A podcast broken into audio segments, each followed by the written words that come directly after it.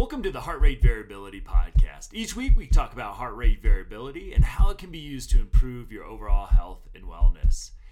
Please consider the information in this podcast for your informational use and not medical advice. Please see your medical provider to apply any of the strategies outlined in this episode. Heart Rate Variability Podcast is a production of Optimal LLC and Optimal HRV. Check us out at optimalhrv.com. Please enjoy the show. Welcome, friends, to the Heart Rate Variability Podcast. I'm Matt Bennett. I'm back here with Dr. Ina Hazan and Dr. David Hopper to talk about Chapter 3 in our book. So we were chatting a little bit. It seems like our listening numbers have gone up pretty dramatically. So if you're new to the podcast, welcome. You picked us up at a good time. I just encourage you maybe to rewind a few episodes because we are in the middle of the book series. And so we're publishing a chapter from the audiobook every week. And then the three of us are getting together to chat about each of the chapters. So if you're joining us, you probably listen to this one. I'm not going to tell you to hit stop, but you're probably going to get more of this if you just go back a few weeks to the start of this series. So with that said, Chapter 3, titled Job Demands, HRV, and Burnout. And I'm going to start us out here with a model that we present in the book. And again, if you listen to the chapter last week, obviously we lay this out, but the job demands and resources model for me was a challenge to myself back in 2020. I had the real honor to work with healthcare workers in New York City, specifically nurses. And I don't want anybody to go back there too much visually, but if you can think about what was going on in New York City in the spring of 2020, it was really traumatic. We didn't have enough protective gear, emergency rooms, ICUs, ventilators, morgues, everything was just being overwhelmed. And I started to talk to the providers at the center of all this. And why I call it a great gift is that I could see what was going to hit everybody. While it was centered initially in New York, this huge outbreak, there was nothing about a contagious respiratory virus that didn't make me think this was going to be in Boston, in Chicago, in Denver, and everywhere else in the country and in the world. And so it really challenged me, even though I'd been doing leadership trainings for a decade or two at that point, to really dive back into the literature, because I saw this like enormous wave of stress and trauma that was hitting those folks in New York I was talking to early on, but I knew it was going to hit everybody eventually. And so, as I like to say, I went to the dark side, a place that I don't like to visit very often. And when I put my toe in it, I want to get out as quickly as possible. And that is peer-reviewed journal articles. I kind of wish we'd write these where they keep you up instead of making you question your career choices whenever you dive into those. But I went to that dark side and started to really look for models to help folks say, okay, we're going to get hit by this wave and we're in some ways just going to go into survival mode for a period of time. And how, when we come out of that, how do we help manage the distress and trauma that for a lot of our listeners who might be in healthcare, social services, education, the criminal justice system, already we were burned out at a very high level before this all hit. How do we look at this in peer-reviewed best practice model? And so the job demands and resource model made it into the book because it really is just backed by 20 plus years of really strong research. And I really believe gives leaders a real model to look at the relationship between distress and outcomes. And for me, any training I do, the goal is to improve outcomes. Any coaching I do, how do we give better outcomes for patients? And we can also say the model gives us for the business as well, lower turnover rates, lower number of mistakes, less legal troubles, better bottom line. All those things happen when we have healthy workers. So again, I don't want to revisit what we talked about in the book, but really looking and starting to introduce this model to really look at a way that leaders can look to manage distress inherent to the work, because every job has that level of distress. What I also got really excited about is using heart rate variability to start to quantify burnout. Because again, if you look at what's in the book, or you Google job demands and resources model, you know, we know if the distress from the job overwhelms the resources that the organization provides to manage that distress, that's where we see burnout. Burnout being what I like to say is the stress in our environment becomes, you know, starts to challenge our coping skills. You know, I kind of a trauma response, though I think in the early stages of burnout, we may just be more exhausted than in a fight, flight, or shutdown response. We're starting to, we got too much stress in our cup for too long a period of time. So I know we throw out some ideas in the book about, you know, maybe if your 7-day average is below your all-time average, that might be an early warning sign. But I would love to throw it, Dave, I'll go to you first on this one. I know somebody who is obsessive like me, checking heart rate variability every morning and probably several times throughout the day now. I wonder, you know, as you look at HRV as a potentially early warning sign of burnout, work distress, maybe keeping your cup, challenging that window of tolerance a little too much. Just love, after years of tracking this for yourself, just sort of some insight that you might have about what you look for to say, okay, I need to start thinking about what I'm going to do so I don't get worse and see my numbers drop even lower. Oh, absolutely, Matt.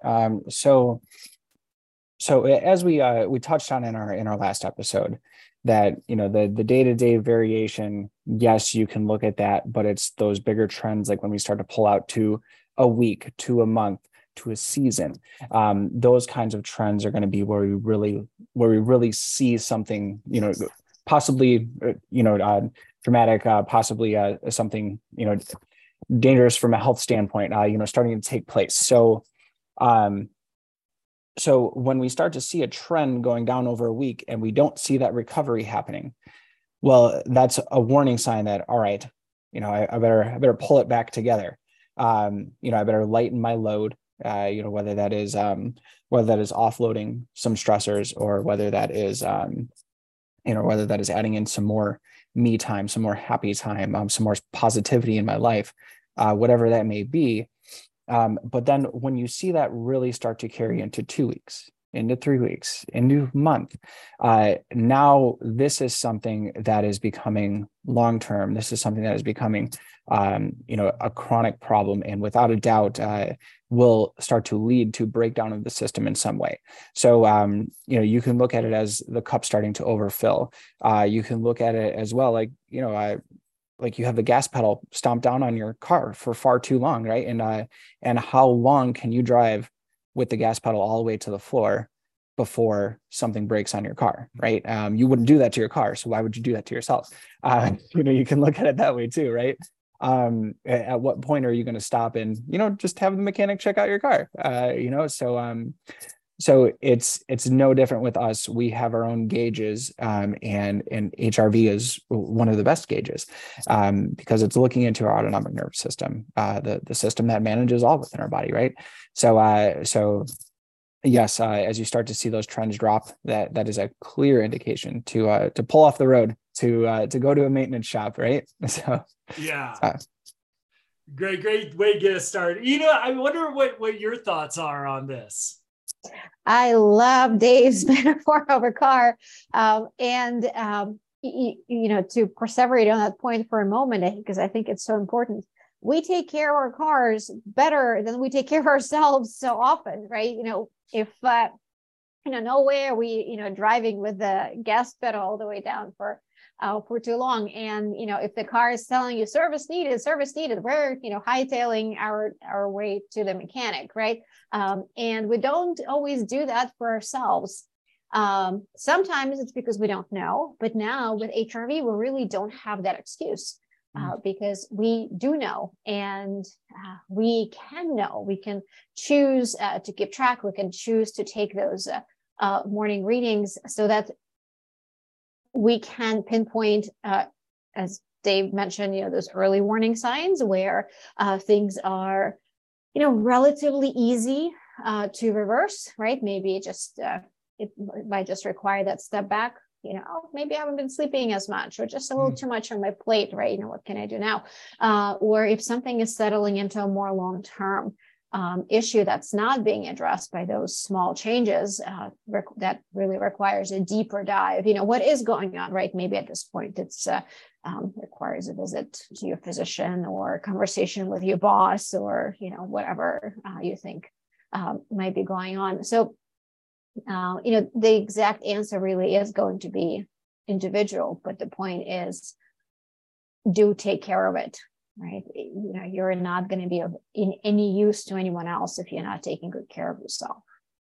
Right. And we talk about a little later on in the chapter, identifying your warning signs. And we talk about that from a physical, you know, a kind of emotional or mental health, also a social aspect in different ways to sort of track. And I think, you know, in a lot of the HRV stuff we talk about, the objective and the subjective go together. So really looking at, you know, your early warning sign might be as a non-breeder, I'm in awe of you that do this hard work and then come home and raise healthy children. You know, I just like, I never quite figured out when you had or how you got the energy to do that. So it might be, you know, I like to joke a lot of times is like, my wife and I can hold it together all day at work, but then sometimes the ugly comes home. That's why we never had children, because it's like, didn't want to, like, who has energy to feed the children tonight? Nobody. So probably we did the responsible thing.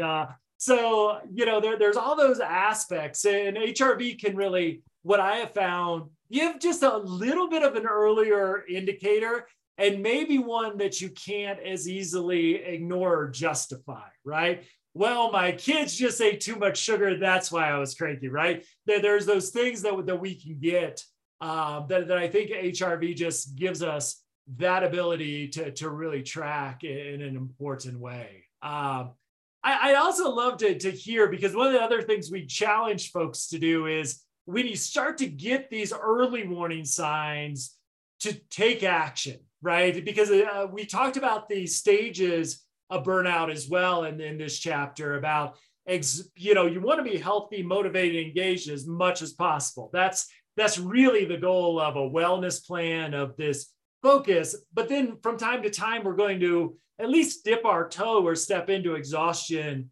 phase. I think if you have a stressful job at all or a stressful life, you're going to be in there. So Dave, I wonder, you know, over the years, as somebody who's really focused on this, I wonder if you have any like short-term plans. You see maybe that we kind of use a 15% drop in weekly versus all time. When you start to see that, well, what are some of the things that you do to really get back out of there before things progress and get worse? Yes. And actually, before we get into that, well, a couple of things. One is, I love your term, a non-breeder. That was, that made me laugh. But with the early warning signs, so how I put that to patients too is that early warning signs are different for every single one of us. Yeah. Right? But we all have a weak link in our chain, right? And for you, that might be that your stomach starts to get upset, right? You start to get indigestion really bad. Some people, it might be constipation. You know, for me, it might be that my shoulder just starts killing me. For Ina, it might be that she gets these horrible headaches and she starts clenching her jaw. You know, it can be literally anything, but that is our sign that our body is starting to take on this added stress and that it is starting to become an issue. A lot of us don't see it as an early warning sign. A lot of us just see it as, well, shit, I'm constipated again, right? You know, and they just see it as an annoying thing. But no, this is your body screaming, right? This is your flashing light on your dashboard saying, hey, something is going wrong, fix it. So when we see that, right, when we have that as, from a subjective and kind of an objective standpoint as well, and then we have our objective HRV showing us that we are dropping down. And then when we get into some of those strategies, and that's what you're asking for is like specific strategies that I use, correct? Yep. Okay. So for me, I always check back and I go, all right, have I been doing my regular stuff? Right. Which is, number one, am I sleeping well? Right. And because I am a breeder and I have two little kids, the answer is usually no. Yeah. To that one. So I do whatever I can to correct that. Right. Then I go, am I doing my meditation in the morning? Right. Am I doing that? And if I'm finding my time and making my time to do that, then that's awesome. Usually I'm not having these problems. And if I'm also finding my time to do my regular workouts in the morning, okay, now I know I'm doing well. But when things start to go off track, it's when I start to fall out with one of those things, typically for me. That's what I find to be the biggest impactors, which is why I put those things as some of the highest priorities in my life, which is why my wife and I go to bed when my kids go. Yeah. But those are some of the biggest things. Those basic, easy things are usually the best. You know, I always tell people it's never, oh, well, you know, just take some vitamin C and, you know, and that'll make everything better. No, let's always just check the baseline stuff. Check the baseline stuff. If you are doing that well, chances are you're not having any of the bigger problems. So that's really it for me is those baseline items. And that's just a few of them for me, but for most people, those are very applicable. Awesome. You know, what about you? I mean, you got a few things going on professionally, author, Harvard Medical School, founding partner of Optimal HRV, just a few things going on. You've got those kids in gymnastics at MIT, like all these things. So with all that going on, I wonder what are some of your strategies when you start to see some of those warning signs or a dip in heart rate variability? So for me, well, sleep is definitely it. Yeah, with 3 kids, you know, various stages of life, there's never enough time for anything. But a really important one for me is alone time.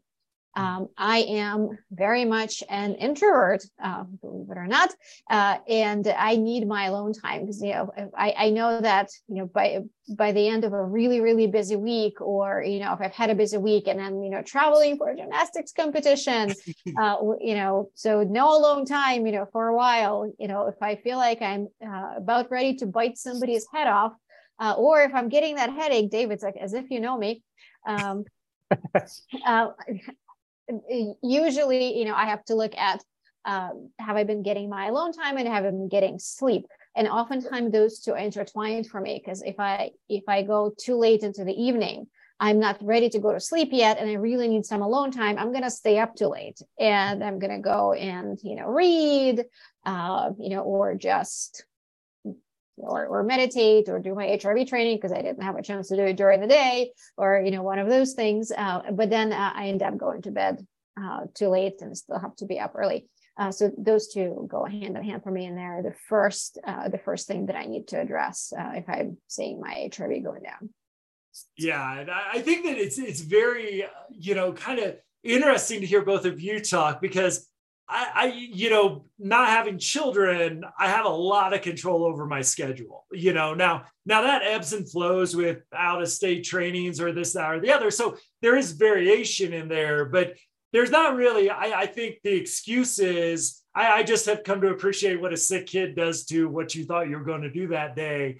And then you get sick, and then that's, you know, I've just come to have a lot of respect. So, you know, I love that idea of really going back to the basics. And I think is also somebody else who, if I don't focus on the basics, I sort of have one person to blame, and that's the person staring back at me in the mirror. You know, so with that, you know, one of the things that and this is how simple this can be as well, is focus on the basics. Absolutely. You know, my other one's like a 3-day weekend. Like I find that especially is why I like that as part of my wellness plan overall, it's to take regular vacations, to make sure that I don't, oh yeah, I'm busy, I can't take a week off this 6 months or whatever it might be. And I'm not great at that. I'll own it. But then it's like, when I see that drop, it's that one extra day just seems to be magical for me. And I actually now have HRV data to show if I can get that day scheduled, scheduling actually boosts my HRV, and then I have to take it. I tried to manipulate myself to just keep scheduling 3-day weekends and then canceling them. Didn't necessarily work out for the better. So but just looking at, okay, when I realized this, and a few things I just want to put together. One, focusing on those basics. So when we think about a wellness plan, write those warning signs down, write those basics down, and give yourself credit every once in a while for doing the basics. Like I get up, I try to do this once a month and just count all the good things I do, you know, in my morning routine. Like I'm drinking the god awful shake I always talk about. How many good things are in that shake? Like cacao and broccoli to start with, right? If you got that kind of dedication, you got to give yourself credit for it. I neti pot, right? Now I'm not going to go into detail about that, but you know, it's something that's so ingrained in my habits. My supplement routine, you know, I want to count why am I taking this? Why am I taking that? Just as a reminder. And then again, when you realize this, have a plan in place when you start to see that dip, because when we start to get stressed out, I think it's so easy to just be in the stress. And then that just gets worse and worse and worse. So really having that plan ahead of time to do this is, I think, definitely important. And write this stuff down. Again, you can download the book at optimalhrv.com. Just scroll down a little bit. We're giving it away for free. Follow through with us. There's the handouts there as well. One interesting question that's come up for me, because, you know, my work, when I work with organizations, when I work with leaders, I've got the most burned out occupations in the room. It's who I'm working with: healthcare, social services, education, you know, criminal justice folks, all dominating those top categories for burnout. I would love to just hear any experience you had with like athletes or Navy SEALs, I know you've worked with, but high performers that we usually don't see in the top 10. You know, you don't see professional basketball players, one of the most burnout professions. But I'm assuming, and Dave, start with you maybe on this, is haven't been a professional athlete yourself. I know working with other high performers, how do you kind of see this manifest with them that might be different than a C-suite executive who's working 80 hours a week and never disconnects on the weekends? Do you see any difference between those two categories of folks? Well, it's very interesting, the turn that has taken with athletes, especially as of late, and I can't put an exact number on the amount of years, but all of a sudden the focus has shifted from work as hard as you can, run yourself into the ground, to no, recovery. And it is about 30 years too late for me personally. Yes. Right. Because that was the model, you know, yeah. When you were playing college basketball, yep. Right. Just run as hard as you can until you puke, and then get up and do it again. Yep. Absolutely. It was a badge of honor to bend over that trash can. Yes. And it's so cool to see that even coaches are so well informed that recovery is what makes your athletes great. That recovery is what makes the difference between the team that, you know, can push it at the end of the game versus the team that's burnt out at the end of the game, yeah. Right? So seeing that within athletes, starting to shift their mindset towards recovery and starting to become a little bit more aware of, okay, I think, you know, this might be going on, that might be going on. But I think athletes do an amazing job of being there and being present when it matters for them. Yeah. And then they do an amazing job of falling off the wagon as soon as it doesn't anymore. And not caring at all, which can be very frustrating from the person, you know, trying to help them or guide them. So, you know, that's it's really cool though, to see the dedication and to see that they will literally do exactly what you say. They will not waver at all from, you know, from doctor's orders, from coach's orders. And that's great, because when you tell them it's time for recovery and we tell them to watch their numbers until they hit this, they will watch until it hits exactly that. You're like, I meant like around, it didn't have to be exact, you know? Right.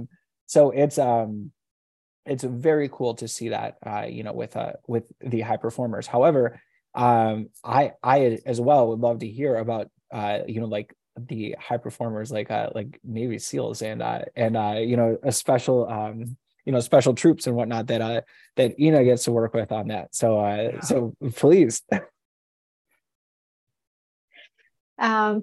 You know, I've, the funny thing is, I've seen some of the highest, HRV numbers and some of the lowest HRV numbers among those high performers. And, you know, I think the reasons, you know, for the highest numbers, perhaps, you know, obvious, you know, these are, you know, incredibly physiologically gifted and resilient individuals who are at the top of what they do. You know, that includes, you know, Navy SEALs and Army Rangers and, you know, surgeons and, you know, C-suite executives. But, you know, without proper care, you know, without proper recovery, proper sleep, at some point they end up in among the lowest HRV numbers I've ever seen, because they burn out and their nervous system burns out, because, you know, the high performing individuals are capable of really high performance. They expect really high performance from themselves. Everybody else expects really high performance from themselves, but they very often do not think about recovery, or they're not allowed that time for recovery, right? You know, think about a surgeon's schedule, or, you know, think about a Navy SEAL schedule, or, you know, complete lack thereof. And, you know, sometimes it's avoidable, sometimes not so much, but it's not, you know, regardless, the nervous system doesn't care whether it's possible to recover or not. You know, it only cares whether it's actually capable of doing so, whether it has the time. And if there is no opportunity for recovery, that is absolutely reflected in HRV, and it's reflected in the person's experience, which often, you know, results in kind of, the more the person feels like, I'm getting burnt out, I'm not performing at that same level, then they put more pressure on themselves. Then they dedicate even less time to recovery. Then they push themselves even harder. And of course, that results in even lower HRV, even lower resilience, et cetera. So we really need to continue that shift towards the emphasis on recovery, making sure there is time for that, and kind of letting go of this idea that some of us are actually superhuman. Yeah. What are you talking about, Ina? So, I mean, because one of the things, I mean, that I find, both of you, like, I'm really jealous in some ways of athletes being removed from that, because there's a way to think about, like, as a college athlete, if I was playing a lot, I was probably trying to find peak performance for an hour at a time, you know, a couple times a week. Like, how do, within this 2-hour frame of a basketball game, how do I do the rest of my week to perform at the peak level? And I had none of this. I was under the mentality, even you got up and practiced the day of, sometimes at 6 a.m. I mean, just stupid stuff that we didn't kind of know any better at the time, that this was probably why we weren't winning too many games. So, you know, it's an interesting, I think, thought experiment about how do we help people in the business world, the, you know, business just being working world, I guess would probably be a better thing of, you know, is you have to be on for 40 hours plus. And I know a 40-hour work week is kind of a myth at this point, but how do you look at that as bringing your best self to that work when it's important? And that's, you know, I'm really interested. We talk about this in later chapters, like hyper efficiency sprints, those sort of things. I'm really fascinated with this 4-day work week research that seems to be coming out, of almost saying, hey, is that if you actually, you know, let people recover, you'll get as much work done in one less day than you 4 days as you do in 5 days. You get the same amount of work done. Morale improves, productivity improves, you know, there's some really interesting research out there to supplement this model, but it's like, I just think preparing for a 40, 60 hour, 80 hour work week is just like, how do we bring that recovery? And I think athletes have done a good job, Dave, as you were talking about, Ina as well, is almost think about recovery as a verb, right? Is that it's, I'm doing something, I'm getting a good night's sleep so I can perform better the next day, right? It's not, I'm being lazy. It's why I'm going to sleep past 4 a.m. and not get up and push myself hard, unless you go to bed when Dave and I do it, you know, when the sun goes down or way before that, you know, so it's that mentality of how do we bring that into the modern work environment, especially when we can take our work home, we can take our work on vacation, we can take our work with us on the weekends, even when we might not have to, it's there for us as well. And I think it's one of the real challenges that we face with this is we got the data to show it's not good to be on 24/7, but how do we rethink this like athletes did? I wonder if either of you have any kind of thoughts on how do we take the lessons of these elite performers, at least the ones that we see with the good HRV scores, and bring them to, you know, the average person working a 40, 50 hour work week. Any thoughts on how we might take some lessons from those peak performers? I would say just translate it quite directly, right? You know, you don't have to be an Olympic athlete to need recovery. And you can think of it as your peak performance. You know, it doesn't have to be, you know, the top of everything. Yeah. It can just be, you know, how can you be at your best in your life? Right. And we're talking about your professional life, your personal life. You know, how can you be the best parent you can be? And I imagine most parents out there probably want that. You know, how can you do that? You know, how can you be the best, you know, spouse or partner? How can you be the best professional at whatever it is? How can you just be the best person for yourself? You know, even like leaving everybody else out of it. So I think comparing ourselves to others always leads to trouble. There is just never, ever a good thing. But comparing ourselves to ourselves can be helpful. How can I do better for myself? You know, so that relative change goes a very long way. Great. Dave, any thoughts on your end? Yeah, well, very similar. And, you know, to echo, you know, Ina, that's, you know, you don't have to do something physically demanding to need recovery. Mental, emotional exhaustion is honestly probably worse in a lot of ways. So, you know, that just as much needs that recovery, or just like the physical, you perform very poorly, right? As a result.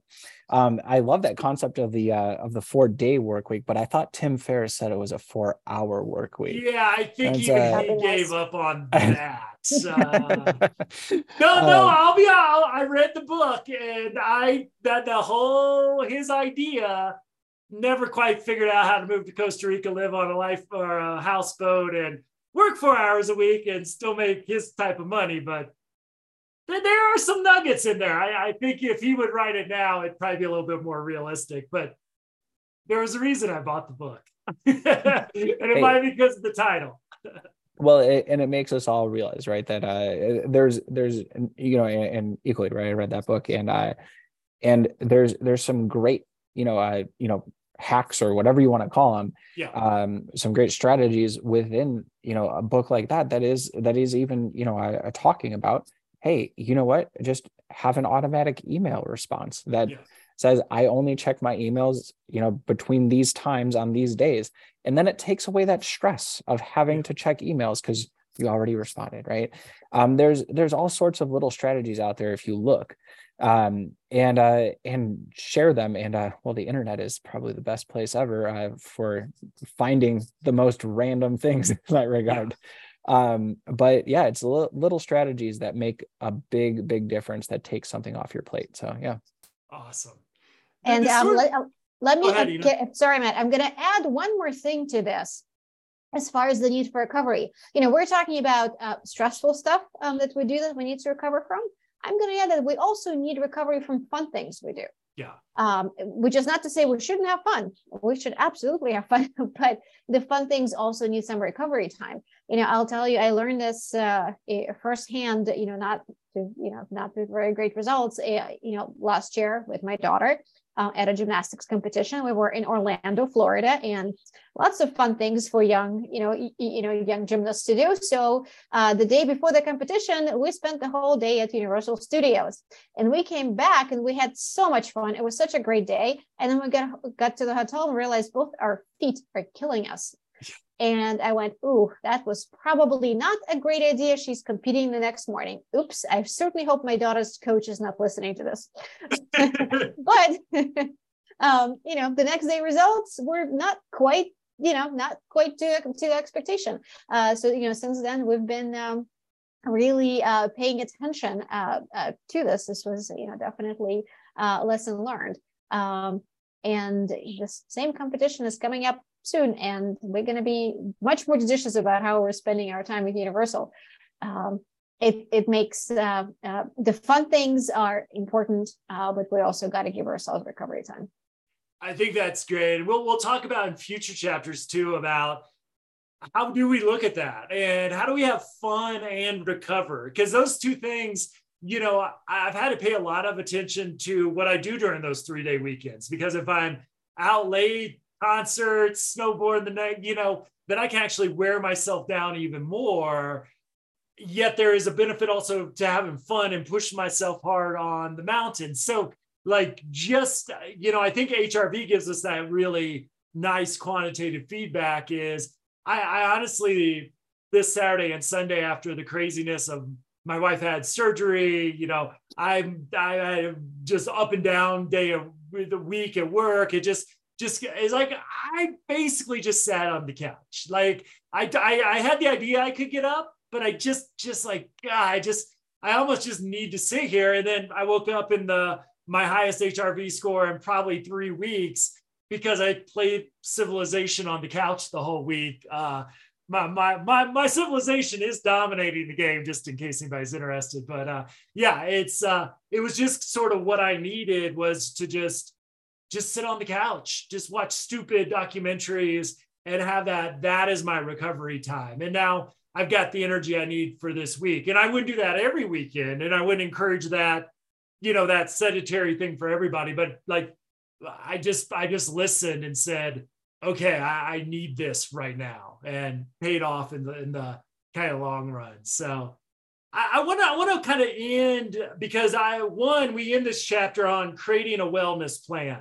And I don't want to go dive too far into that, because you need to download the book. You've listened to the chapter, get that wellness plan written down. I think it's such an important thing is to really write it down on paper. What are you going to do? Because when you get stressed out, again, it's not the time to plan your way out of stress when you're overwhelmed by the stress. Try to find some time to really focus on that plan. But I think one of the things I kind of want to go out on today is what I think is really important, because and I think I share this in the book, is the one piece of self-care advice I got throughout 9 years of college was leave work at work and home at home. And obviously, from a mental health perspective, there's some things to think about. And I kind of started to get that advice before email. And it kind of was going to go away towards the end, because we could now log in to our work email and do work at home. So that advice got less and less, to the detriment, I think, of everybody. But we've got this personal life, you know, mixed into our HRV score as well. And so, you know, I just love to get thoughts, is we only get one cup. And so, you know, I just kind of wonder, you know, kind of how you look, Dave, maybe somebody comes to you struggling on both ends. How do you help people think about both the personal aspect to performance as well? Is that I'm a high performing C-suite, but my marriage is a wreck. I'm drinking too much. Like, how do you help people kind of think about that heart rate variability, that RMSSD score, in a more holistic way than just work? Because hopefully we're spending more than half our time, even though a lot of it's sleeping, outside the work environment. Yeah, well, that's huge. I mean, and it's a, you know, back to what we've been saying, right? If you're not finding your recovery time, and for a lot of us that is having fun, spending time with loved ones, eating healthy, exercising, those kinds of things. If you're not doing those things, work performance is just going to crash as well. No matter what level, you find yourself at. So it's that simple. You have to be taking care of yourself. And that doesn't mean just eating healthy. That doesn't mean just exercising, right? It's everything. If you're not covering your entire life, looking at every single category of your life, eventually that's going to catch up, and it's going to create a stressor. Say maybe my love life is great, right? I have a great relationship with my children. I do great with, exercise and eating, but my finances are horrible, right? Then that's going to eventually spiral, and that is going to eventually become a huge stressor for me. And that is going to be something that is ultimately going to be, taking me down, more or less, right? So we do have to look at the entire life, right? And granted, as somebody's doctor, I can't tell them, make sure you pay off your credit card every month. But it's taking that step back and realizing that everything affects everything else. So if we aren't paying attention to every area of our life and making sure that we're healthy in every area of our life, then we are going to be, ultimately shorting ourselves in some way or another. I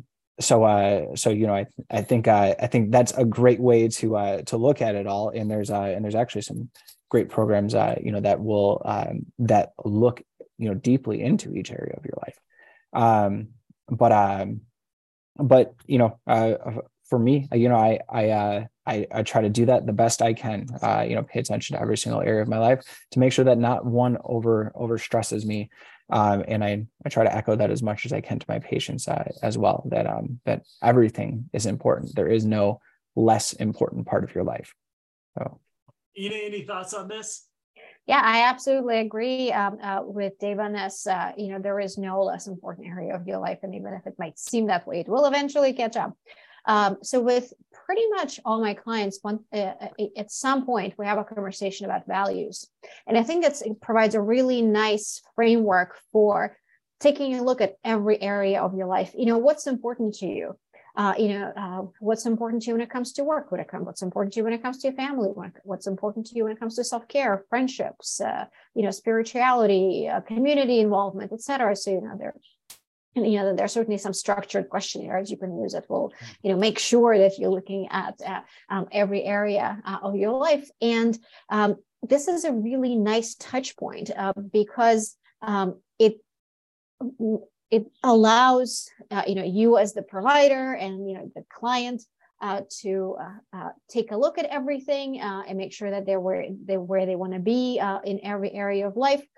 It can also down the road serve as an important motivator for incorporating various skills. Like, if being a healthy a parent is really important to me, healthy, involved, and one who's able to be supportive, et cetera. Am I willing to do some biofeedback training or some mindfulness training, or whatever it may be that may be hard to include into your busy daily life? So values are a really nice way to start down the road of let's review what's important and then motivating change down the road. I just got to shut up because I could go on for another 2 hours with you on values. I think they're so central to really living the life that our best life. But I'm going to hold off on that because I know we got limited time, and I want to go out on giving leaders, especially those in leadership positions. I really believe the key dilemma that we need to focus on when we start to bring in the idea of wellness, and if you bring in heart rate variability into the organizational concept, this dilemma that we face as leaders, because on one hand, personal choices are going to have a dramatic impact on resiliency and performance, right? If you're out drink until 2 a.m. and shut down the bar every night. I think bars still close at 2 a.m. I haven't shut down a bar unless they're like closing at 8 o'clock. That's not me anymore. So, you know, if you're staying out, you're not going to perform good the next day of work. If, like Dave said, if your personal life is a mess, that's going to impact your work. So on one hand of the dilemma, personal behaviors, which historically, in leadership, we don't touch very often. And there's a boundary there that we should respect. As long as you show up and do your job as to expectations, I really don't care what you do on a Wednesday evening, right? I'm looking for that performance. But on the other hand, so the personal side is where we don't use the term self-care throughout the book. Is I think historically what we've done is that if you're burned out, there's something wrong with you as an individual. If you're burned out, there's a failure on your part to really take your personal time to manage work distress, which I think we can all agree, work distress is going to lead to burnout. There can be trauma in personal life as well, but when we talk about burnout, what we're talking about is the organization fails to provide the resources necessary to help manage the distress from the work. And then that is for leaders, I think the real challenge right now is there's what we see with the job demands and resource model. Does the personal behaviors play a role? Absolutely, yes. But the major finding is organizations that thrive and get the best outcomes possible do a good job of providing resources, which we'll pretty much talk about in every chapter from here on out, provide resources to offset that distress. So it doesn't relieve the organization or the leadership. In fact, I think it puts more emphasis on there than our traditional thinking. Don't blame the employee for being burned out. That should not be our default stance. So that's a good challenge, I think, to lead us into next week's chapter where we really start to look at this in more depth. So Ina, Dave, thank you for this great discussion. I love these. It's like I said, months after writing these chapters, it's so fun to revisit that process with you both. So again, you can download the book for free at optimalhrv.com. Just scroll down a little bit. You can also download my book, Heart Rate Variability, The Future of Trauma-Informed Care for free as well. So we want to be part of 2023, the year of resiliency and recovery. And with that, Ina, Dave, thank you so much. And everybody, we will hit chapter 4 next week. Thank you, Matt. Awesome. Thank you, Matt.